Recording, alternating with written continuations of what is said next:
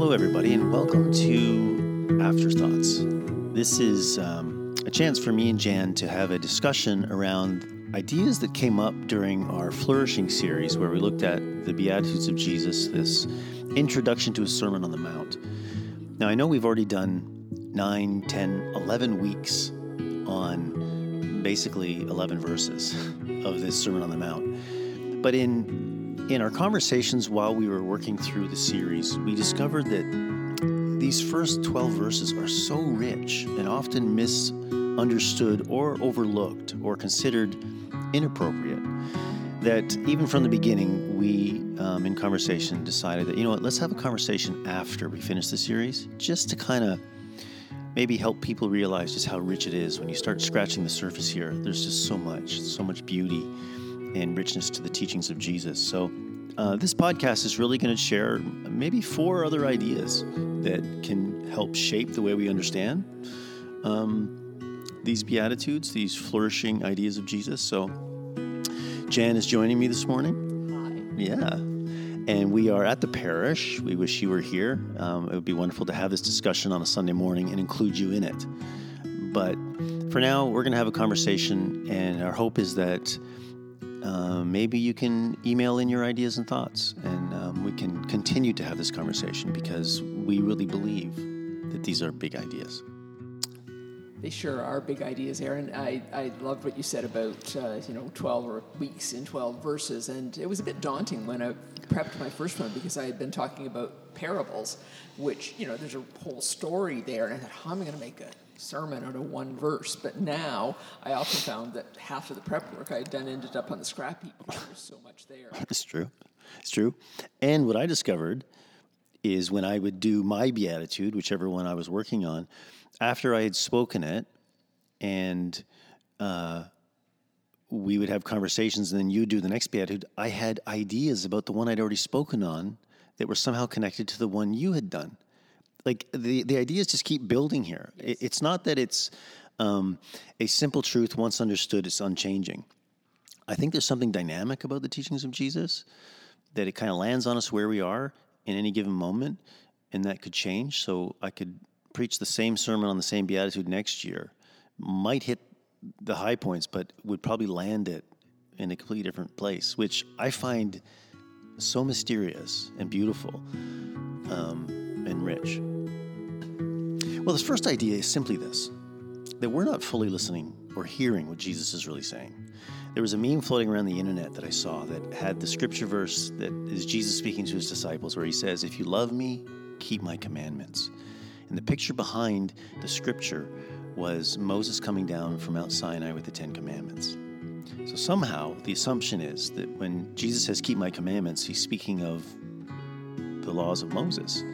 Now, Jesus isn't saying, don't keep the laws of Moses, but he's saying, if you love me, keep my commands, his teachings.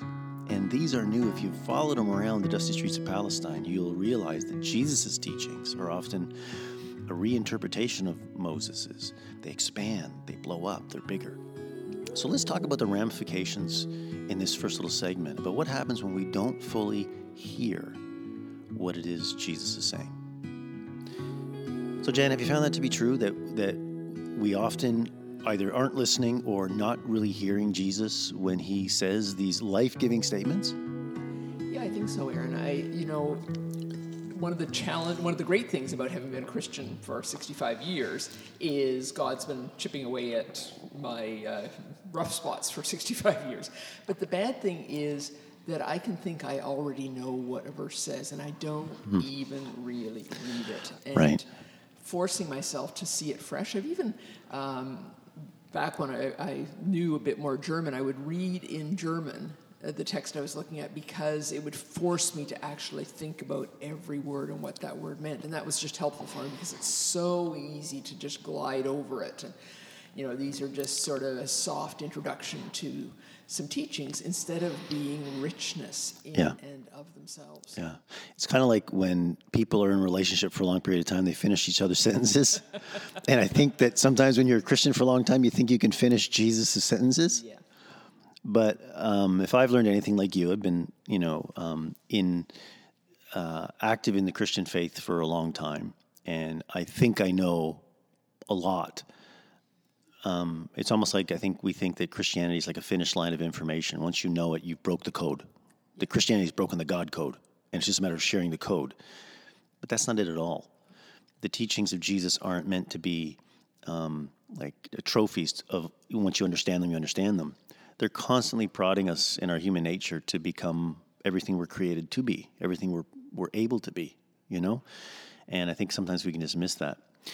So last fall, last November, there was a headline that crossed crossed my um, my laptop. Uh, somehow I ended up getting it. I don't know. I can't remember if someone sent it to me or what, but it was it was November 2021, and it was an event that was being held in Kansas City, Missouri. And you may have you may have heard about this. You may have seen it, but I was deeply troubled because it was an event by an organization called the Salt and Light Brigade. So immediately, the name of this Christian organization, Salt and Light Brigade, is has connotations for uh, Matthew chapter five, verse twelve, which is the verses that we just touched on the last two weeks, that kind of end the Beatitudes, that are directly connected to the Beatitudes.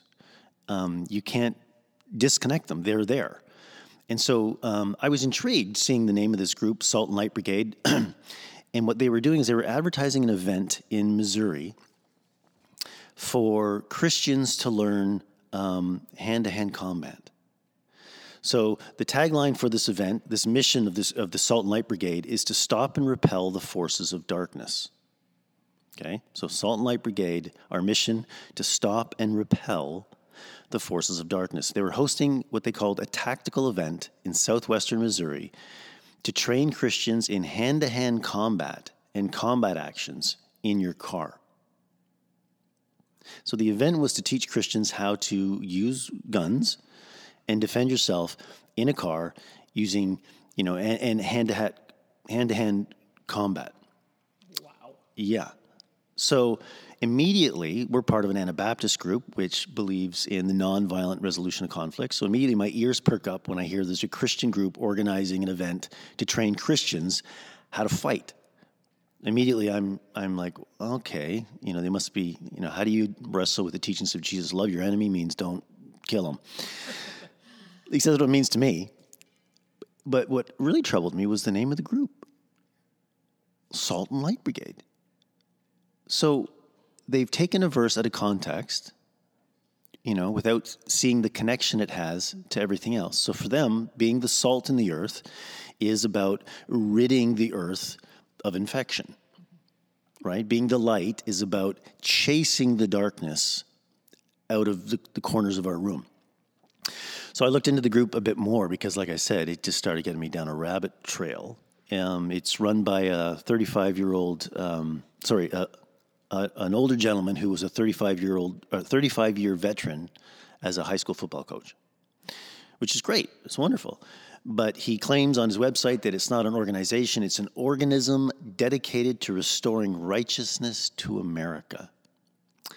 So immediately I'm, I'm like, okay, I'm, I'm troubled. He has a podcast called Pass the Salt. Once again, reference to this teachings of Jesus in Matthew chapter 5 verse 12 and Jan you did a great job 2 weeks ago in a in a message called uh, what do we call it? I can't remember. We're certainly getting the salt out of the salt paper. Yeah, salt's in the title, but um, talking about the, the beauty of what Jesus is speaking of and connecting it to the Beatitudes. But as I got farther and farther into this website, um, this group called Pass the Salt, the Salt and Light Brigade, their vision is to unite, organize, and mobilize the army of God to be salt and light, as stated in Matthew chapter 5. This is on their mission statement. So then I go to the shop section of the page. They're selling t shirts. Here's one of the t shirts Protect the flock with a Glock. No. I'm dead serious. I ordered you one for Christmas. Protect the flock with a Glock. Uh, I don't know if those listening know a Glock is a handgun. And you know, there's another shirt that says, "Truth sounds like hate." Like you can't make this stuff up. You know, I, I like uh, reading it. I was I was just so shocked And this is why I'm troubled that we take these scriptures out of context, build entire ministries around them. We build a business around we're the salt and light. And I'm pretty sure that those listening would agree. Growing up, the concept of salt and light was unattached from Beatitudes. Was it for you that way? Yeah, for sure. And it was about doing evangelism and and trying to convert people and pressurizing Yeah. people and using fear tactics to mm-hmm. to mm-hmm. get them into the kingdom.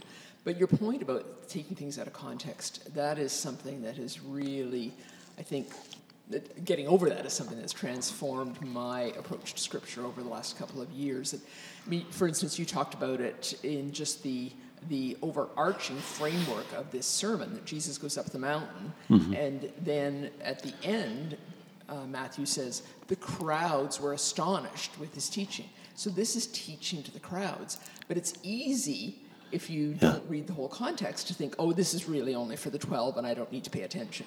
So understanding the context is so critical. You're just to your point that growing up, this was about evangelism.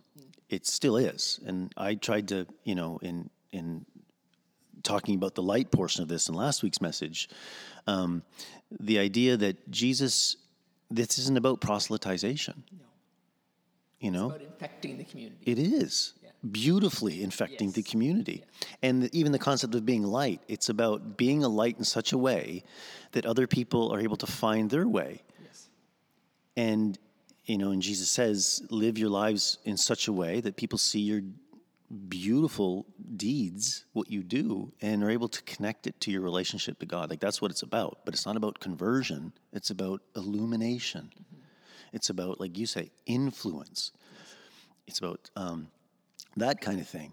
But unattached from the previous Beatitudes, it just becomes a, um, a hammer in a world that says, you know, we look at salt as purely a purifying agent and light as something that scatters the darkness. And I can totally understand why people use these verses brutally, but they're missing the magic of the journey of faith because they've unattached it from, you know, what Jesus is saying about learning um, to flourish when you're mourning, learning to flourish as seeing meekness as a, a beautiful way of being and not just as a flaw of character, you know?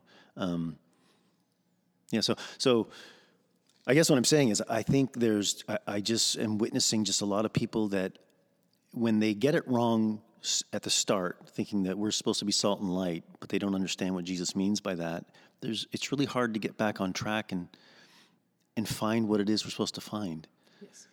because we don't start at salt and light. We start with mourning, poor spirit, pure in heart. That's where we start.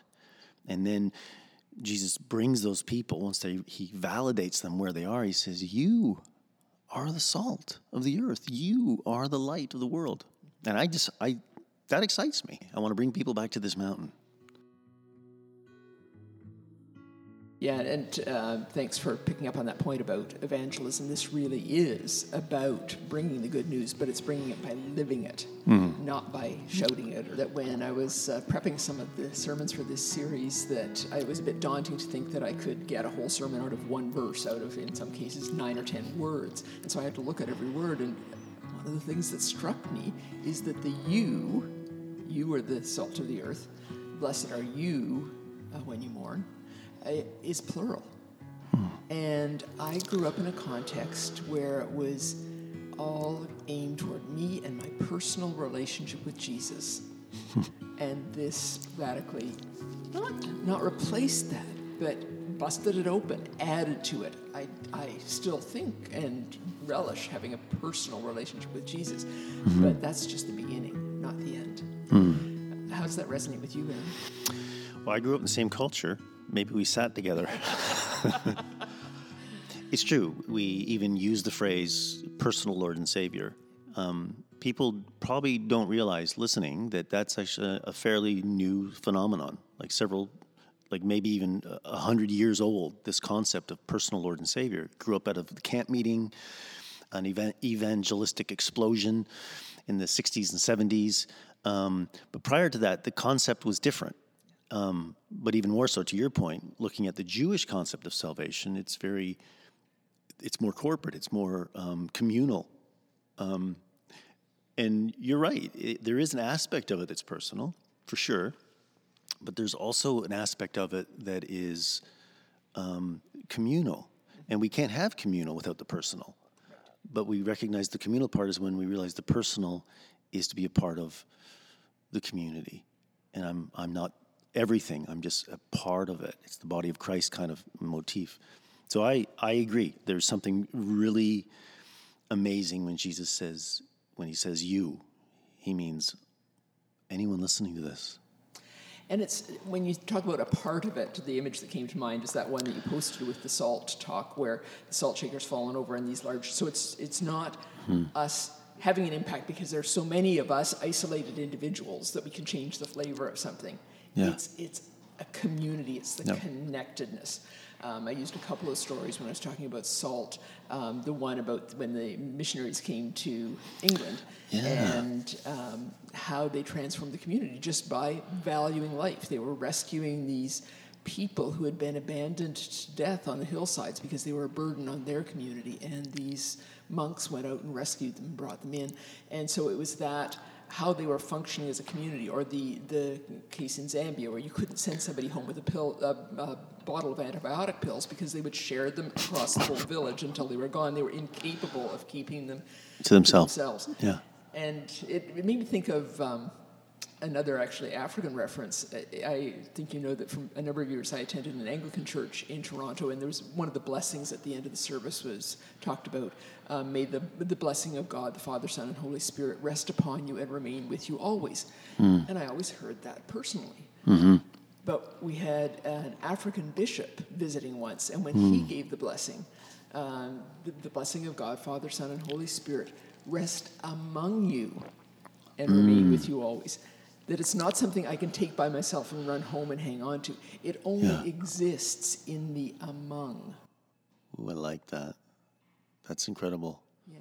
And those ideas change so much of our understanding of a lot of things, you know? Yeah.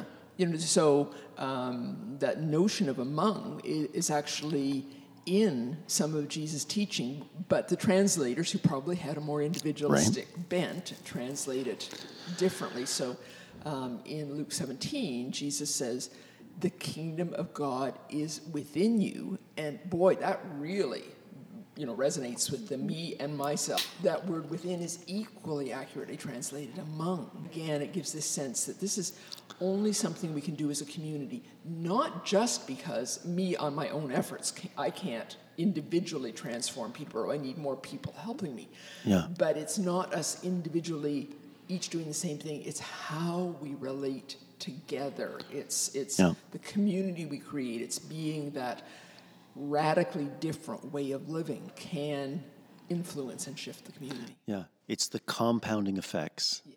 Of people living in community together. There, there was a number of years ago, a friend uh, was part of a church plant, and uh, it would, had been had they'd been meeting for about a year, and I was asking them how it was going, and they said, "Well, it would be great, except for there's a couple people that come, and they're just such a pain. It would be so much better if they weren't there." And I remember stopping and thinking, "Okay, so you're saying church would be better if it was just all the people you liked, but the problem is that's not church." Exactly. I think that uh, the automobile has become a great enemy of the church. And so, historically, um, churches, Anglican and Catholic churches, would be parishes. It'd be a chunk of geography yeah. that was assigned to your church. That was your parish. Yep. And everybody was within walking distance. Yep. And so they had to resolve conflicts about whether we sing hymns or worship right. choruses, whether we have long sermons or short sermons, whether yep. we, you know, wear choir robes or keep it casual. figure it out. Yeah, you have to figure it out. But you know, now you can curate. You can find your your group who like things exactly the way you do yeah. and drive to be with them. Yeah, and, and drive by six or seven churches. Correct. Yeah. To find your tribe, so to speak, but really it's your group of people that think like you. Dietrich Bonhoeffer, in his book Life Together, talks about, about a lot of these ideas. So yes. he was living in the, in, in the seminary at the time And um, he just talks about the fact that there were conflicts, there were people who just didn't get along, and he was irritated by that at first.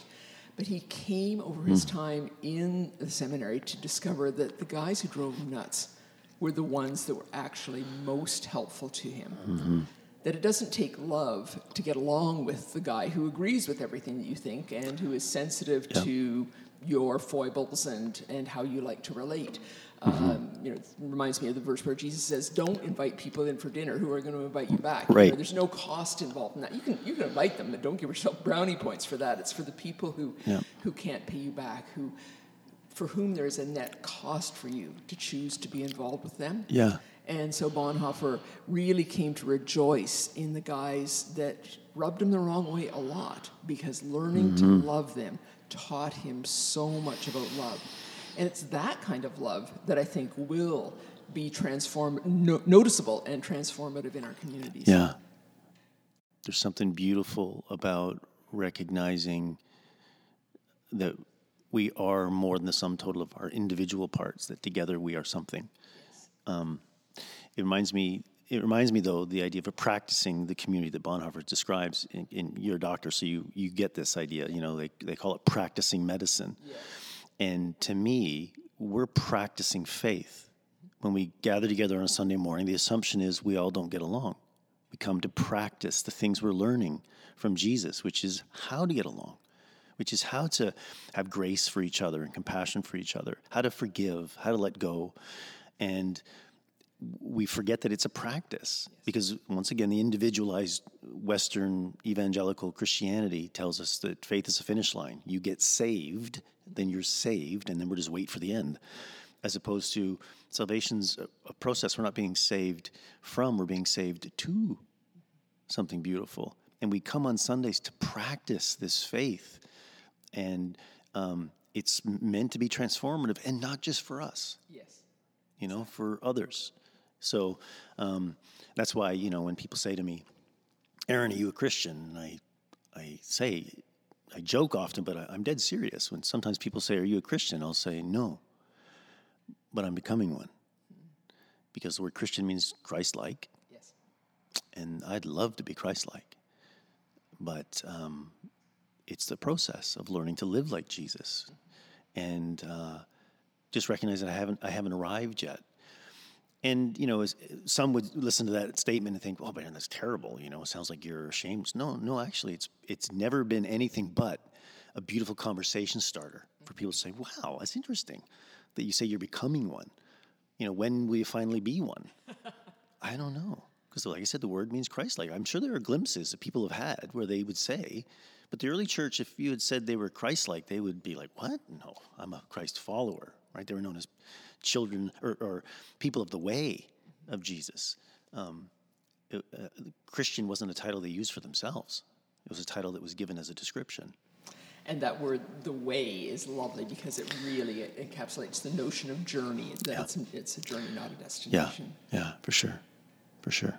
Well, I- thanks for your connection there, and the emphasis on the you, um, referencing to all of us that find ourselves in the previous 10, 10 verses.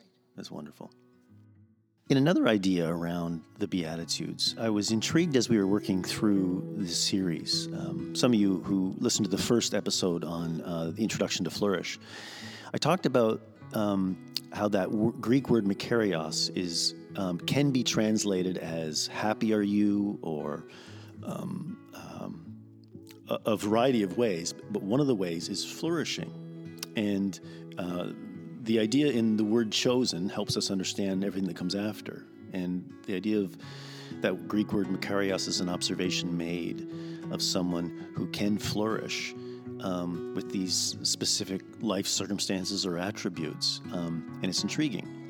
So, in doing my research, trying to understand that word and um, wanting to do my best to try and understand Jesus, which is really what I was trying to do, just these easily misunderstood statements. What's Jesus getting at? Because I wanted to be amazed, right? Jan, we talked about this that if, if the crowd walks away from this and they're amazed, we got to dig deep here till we're amazed.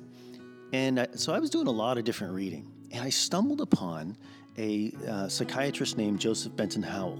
Um, and this guy uh, had done some writing, and one of the connections he made was as a psychologist, he read the, Beat- the Beatitudes and he was intrigued.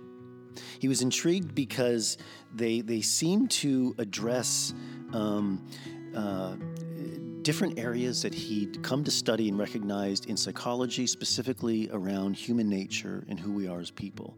And as he did his own research as a psychiatrist studying psychology, also someone who is reading these teachings of Jesus, he wondered and hypothesized if Jesus is really addressing personality types. For those of you who see the world this way, I'm going to tell you something that's antithetical and paradoxical, but it is the way forward. Because as a psychiatrist, he recognizes we get stuck, and the way forward for us is often counterintuitive. And sometimes these Beatitudes seem so counterintuitive. And so, in his research for 30 years or so, he connected these teachings of Jesus to a specific typology, a specific um, uh, system of, um, uh, of looking at human nature and human personalities known as the Enneagram. Now, I'm a fan of the Enneagram as a way of understanding our typology, specifically because it has an incredible spiritual aspect to it.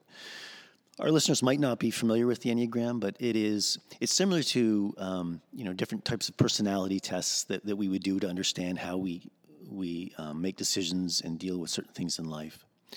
Enneagram is unique in that it's ancient; it's very old, and um, Dr. Joseph Benton, in his research, was surprised as he began to look at these teachings of Jesus and applied them to this specific typology that basically says there are basically nine different ways of being in the world. And every one of them is important. Every one of them matters, but they're all so different. They all hold pain different. They all hold passion differently. They're all different. So as he, as I bought the book, because I was so inspired intrigued by this, because I'm like, okay, this takes me on a totally different tangent than listening to these teachings of Jesus. It's like he's looking at a crowd of people and saying, hey, there are those of you here who really struggle with mourning. There are those of you here who are meek and gentle and are wondering why you, you'll never have what those who are more forceful would have. Or maybe it's the opposite. There are those of you who um, have what you have because you've taken it, you've been aggressive. And for you, you can't understand that maybe for you, meekness is a better way forward. Jesus seems to be addressing something here that's paradoxical. No one would argue that. Joseph Howell just says, What if these are just diff- Jesus is addressing different ways of being? So, as an example, if he if we take the Beatitudes and apply it to the Enneagram, different personality types. I'm what's known as a type seven. So um, that's known as the Epicurean, the uh, the um, the person who just wants to experience all of life, you know. And I I, I don't like um, sorrow. I don't like sad. I just want to be happy. I just want to enjoy the pleasures of life. He would say, out of that list of beatitudes, which one would you say challenges you the most?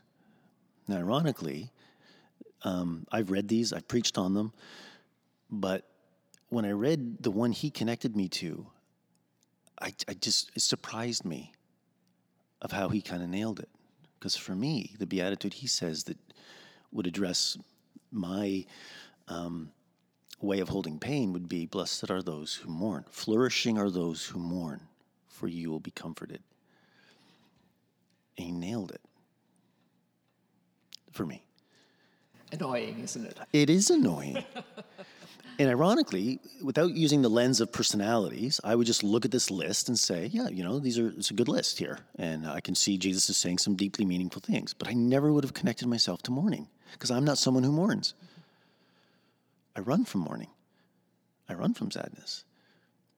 But if Joseph Howell's interpretation is right, and I'm not saying it's, it's right or wrong, I'm saying if he's inspired me to anything, it's that Jesus is saying, Aaron, if you really want to flourish, it's the thing that you fear the most. That it's not that you need to focus on it the most, it's that that's what faith is here to help you with. And that's what my way is here to help you with. He's saying, Aaron, the comfort that you seek in life, the joy, the pleasure, all that you seek in life comes through mourning comes on the other side of it, not in avoiding it. And so for me, it just hit me that here Jesus is 2,000 years ago addressing a crowd of people who listening. I think he's kind of hitting them right where they are, and that's why they're amazed. But like I said, we can miss the forest for the trees here, and and not think that this is who Jesus is. Um, that Jesus isn't really addressing me; it's really everybody else. What if these beatitudes are addressing the full humanity of all we are, and we're all so different? And what intrigues me about it is because those beatitudes are so different. You read them that there are those that have the gift of meekness, and then there are those that struggle with meekness. Who's that beatitude for? Right? There are those who know how to mourn and can hold sadness well for themselves and others. But what if that beatitude isn't for those people? What if that beatitude is to inspire those like me who don't want to hold mourning? You know? So here's my challenge for you, Jan. You're a fan of the Enneagram. Yes. And uh, how do you identify on the Enneagram? I am a two. It's, I am a people pleaser. My drive is to be loved. it is. So, um, in Benton Howell's um, study of Jesus' Beatitudes, he would say that as a two, the Beatitude that would challenge not just not not necessarily your gifts in the world, but your um, fear would be blessed are the meek. How does that hit you? Bingo. Really? yeah, yeah. Because um, I mean, this is uh, a path that I've been on with God for decades. I, uh, Paul talks about the spiritual life being a race, and I think we run it on an oval track. We just keep hitting the same issues over and over again, hopefully going a little deeper each time. So the the notion of people pleasing and wanting the approval of others is something that I have I have been struggling with my whole life, and so yeah. the craving of approval is to me the antithesis of meekness. One of the ways I defined meekness when we were talking about it was um, strength held in reserve. That it's okay to have strengths and be aware of my strengths, but I mm. don't need to be flaunting them. I don't need to be parading them in front of other people. Yeah. I, I, I want to create space for others to get center stage and for others to yeah. get recognition and approval. One of the things I had to do when I was sort of in my early trips around the track yeah. was I wanted to, um, had to learn to dissociate giving or kindness from approval because I would I would bake cookies right. for the nurses at the nursing station in the hospital because then they would love me and would right. you know be kinder yeah. to me ah. on my nights on call. And so I started to do things like if I was alone in a public washroom, yeah. I would clean up the floor. I'd pick up all the, the stray paper towel because that was a kindness to the next person, but it would never be associated with me. Wow. I would get no reward for yep. it. And so trying to get myself off that yeah. addiction to the, re- the reward and the approval. And so that meekness, the willingness to sit quietly, and if nobody recognizes that I'm the one who did that, that's cool. Yeah. You see, it's fascinating talking to someone about meekness who identifies with it as something that you struggle with because that's not how I would have interpreted it. Even when you you preached that message on meekness, um, I just it's just so fascinating. Just so to recognize it then as something that actually is a message that speaks to you as your as a person and your personality and how you navigate through the world. You just flesh it all out so differently, which is beautiful. Which is why I think it's important for us to consider what Joseph is saying here that what if Jesus is addressing nine ways of being in the world as opposed to saying everyone applies to you? So make sure you figure out how to be meek, how to be, um, you know, pure of heart. All, all those are beautiful things, but there's some of those that we're going to struggle with more than others. Yeah, so it's interesting where this conversation has gotten us to. I think we tend, we're, I, I think society has increasingly become binary you're good or bad, you're Republican yeah. or Democrat, you're you know wise or foolish. Um, and we just want a binary system. And so we mm. just spent the last five or ten minutes talking about uh, this is a message for community, and now we've shifted to something that's extremely yes. individual. It's not either or. It's yeah. both and. Yeah. You know, when you think about uh, Paul speaking to the gifts that are given to the church, yeah. one of the gifts is generosity Well, Mm-hmm. I don't have the gift of generosity, so I don't have to give any money to anybody or don't have to give anything to anybody. Yeah. No, in a sense, it's for all of us, but Yeah. there will be some people who will do above and beyond on, Yes, on yeah. that issue. Yeah, and to use Paul again, it's it's this idea too. He also speaks of we are the body of Christ, hands and feet, and some have, are given better positions in the body than others, um, but they're all important, all valuable.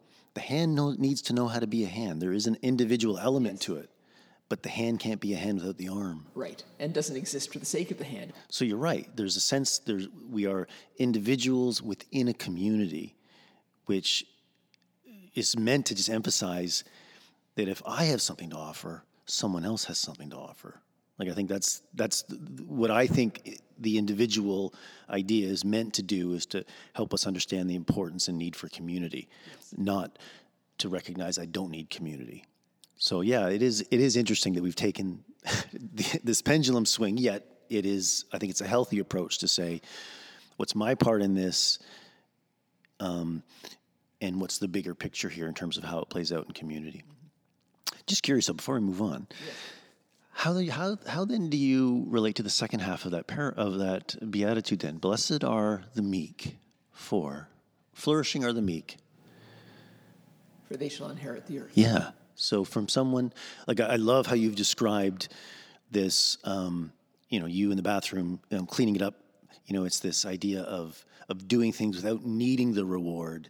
Um, how do you how do you like how does that challenge you? So, Inherit the Earth, when I did that talk, um, that particular beatitude is a direct quote out of one of the Psalms.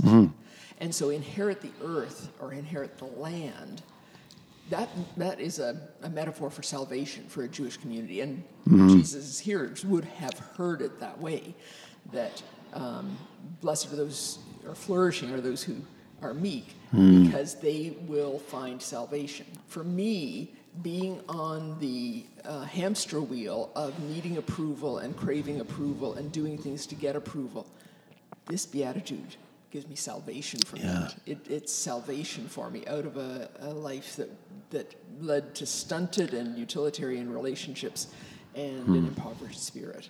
Yeah, that's amazing. Well, when I think back to you know my beatitude, then that addresses to me the um, the, the pinnacle of my constant struggle in life. Um, not that, like you said, other beatitudes speak to me as well, but this is the one. If we're if we're saying, you know, blessed are those who mourn, for they will be comforted. Um, I would interpret that word comforted in a variety of ways. And it is the antithesis. So we can also we can all often just flip these around. Then, like you said, if yours is about you're saved in the sense from from the sorrows and pains of this that this life brings you by learning to be meek and understand what that would mean for you. It'll save you from a lot of pain, a lot of grief. And for me, it's exactly the same. You know, flourishing are those who mourn, for they will be comforted. I, I just want comfort. It's all I want in life. I want the pleasures of this world to comfort me. And Jesus is saying, yeah, what you really seek, Aaron, doesn't come in the absence of mourning. It comes on the other side of mourning. And I'm telling you, if that's the the one thing, the one truth that I will wrestle through the rest of my life, like that's the one that I need to remind myself every single day um, because it just helps me. Um, and I love that. Anyways, I brought this up simply to inspire us that buried in these Beatitudes is something universal and something specific. There's just something so rich about Jesus is saying. And I find myself, like the crowd, amazed, but on so many different levels after hearing them. So I think I'm just, I want to inspire people again that if after listening to the series, you're still not amazed, listen again, listen with someone else, have conversations around them, because I really do think this is the stuff. This is the stuff of faith. And as I'm sharing faith with someone who struggles in life, this is the kind of stuff that I want to share with them. These are the teachings of Jesus that I'm like, you know, let's just read this and talk about this. How does it land on you? Which one do you struggle with? Because I think this is the way forward. So, Yeah, it's, it's the secret sauce, as you say. yeah, I really do think so. And it's, it's very different than what we expect. I, I think I referenced the uh, Monty Python movie, and now for something completely different. Yes. I, I don't know the movie, but that phrase kept going through my head as I was approaching these. That Yeah. that it's. I've often thought about the kingdom being an upside down space. Hmm. Because Jesus talks about the last shall be first and the first shall be Yeah. last, and the you you know you're in a high position now, but get ready for a change. And the the story of the rich man and Lazarus, all of those things invite us into a kingdom that is upside down. But in looking at the Beatitudes, I'm also seeing it as an inside out uh, shift. So the people Jesus was speaking to would have um, been, many of them, observant or trying to be observant Jews, and they would all be concerned about their own personal righteousness. And in fact, um, after the, they returned from the Babylonian captivity and rebuilt the temple, the spirit of uh, the presence of God never really filled the temple in the way it had in the, in the tabernacle or in the temple. And so they, they were wondering, like, what have we done wrong? And there was this real push if only we can be more righteous, then God will be present and will bless us again. We'll get rid of the Romans. And in fact, the um, origin of the Pharisee movement was if we must be doing the laws wrong because God's not blessing us. So let's just parse it even more. So there was a strong emphasis on attaining righteousness. And you, when you think about um, the righteousness of a community, all you can see is the outside behavior. Yeah. And so if God isn't blessing us, we all need to get with the program and we judge Mm-hmm. each other, but the only things we can judge are the outside actions Right. That's what we can see. It's what we can see. Yeah. And I think lots of institutions will do that. They will enforce the behavior. They may, at some level, really want to change the heart, but they can't Yeah. enforce that. And so churches are famous for it. Mm-hmm. Every congregation will have its own sets of do's and don'ts, some more rigid, some more liberal, but none of them Yeah. are without them. Yeah. Or schools that will try and enforce a code of behavior in order to change people. Or um, many, many institutions in, in authoritarian regimes, governments will try and control behaviors of their citizens. It's the external, but this this set Mm-hmm. of teachings about flourishing are inside out. There's nothing Yeah. about what the outside rigid behavior should look like. It's a renovation of the heart. It's the blessed Yes. of the pure in heart. Thoughts on that, Aaron? Yeah.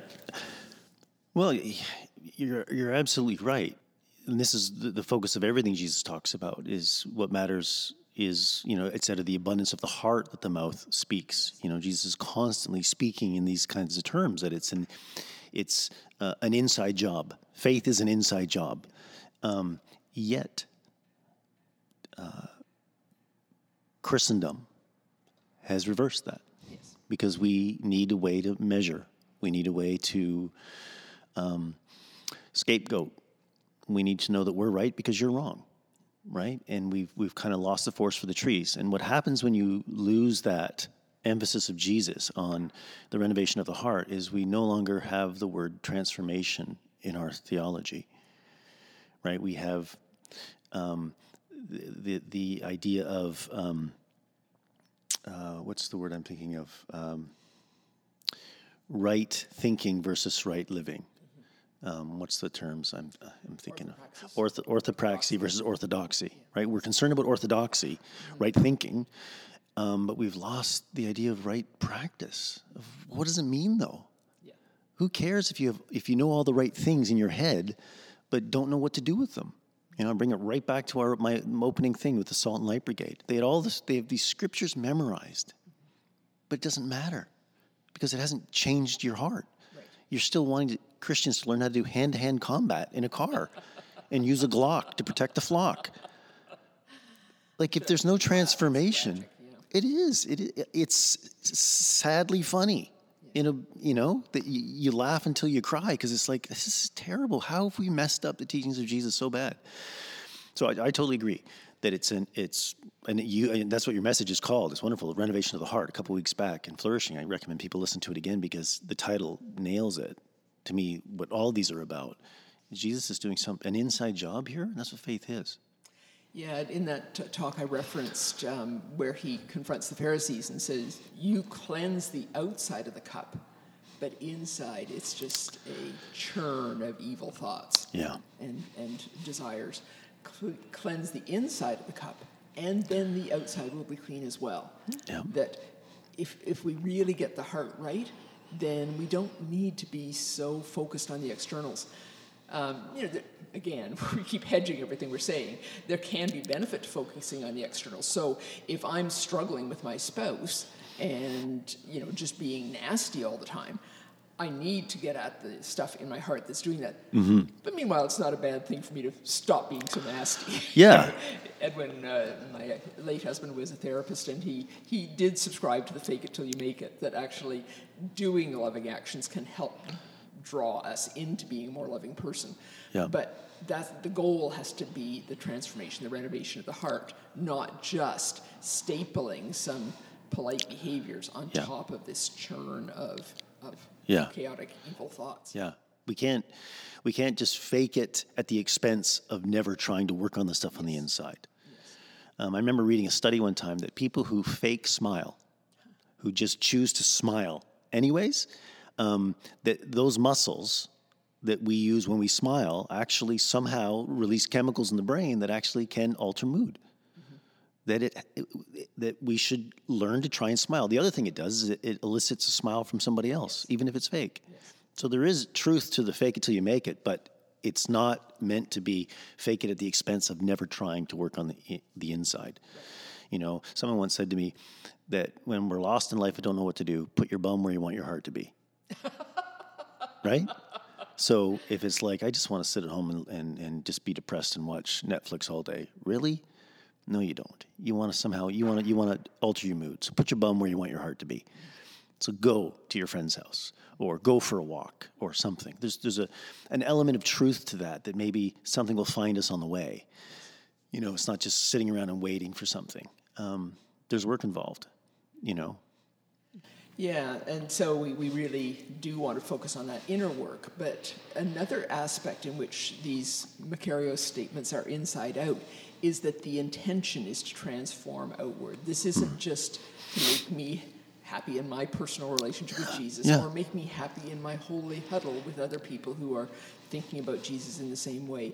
It's meant to mm-hmm. bust out and transform the, the broader community. And I think our, our talks on salt and light really emphasized that. Yes, and I think just to to go back then to the two statements in the previous discussion on Enneagram that we relate to: me, blessed are the mourn, those who mourn, and you, blessed are the meek. What inspires me about the community is so for someone like me who struggles with mourning, struggles with sadness and grief, for someone like you who might struggle with meekness, I need people in my life that don't struggle with those things because they will model it for me and they will teach it for me. And knowing what I struggle with should help me in choosing who it is I want to be with to challenge and inspire me. I don't just want to be with people like me. If anything, the Beatitudes teach us if, if, if this is the, the spectrum of human behavior, all of them matter. Yes. All of them are beautiful. We need all of those things. And we need to be in relationships with people that, that help pull all these things out of us. Mm-hmm. And not all of them will probably challenge us. That's okay. Recognize they'll challenge someone. The question is, which ones challenges me and helps inspire me to be the best I can in relationship to all the others? This is where we've just come full circle. The individual is meant only to inspire us that we're part of a whole, right? Not to be by ourselves. So, well, this was good. Let me just encourage those listening that as the series has ended with this podcast, don't let your journey end. Come back to this mountain time and time again. There's so much good reading material. Um, I, I do find there is a, a new movement, a trend in um, uh, the past number of years of uh, theologians that are being inspired again by these teachings of Jesus. And there's lots of stuff being written. Talk to Jan or myself. We got a ton of books if you're interested. But even just have a discussion around these ideas. Um, and uh, you don't have to worry about not remembering how to get back to this mountain because we're going to come back here time and time again. There's a lot more stuff Jesus says while he's got our attention. And we're going to listen because we truly believe this is the way forward because we found that ourselves. And we can't wait to share it with you. So thanks for listening and um, be well.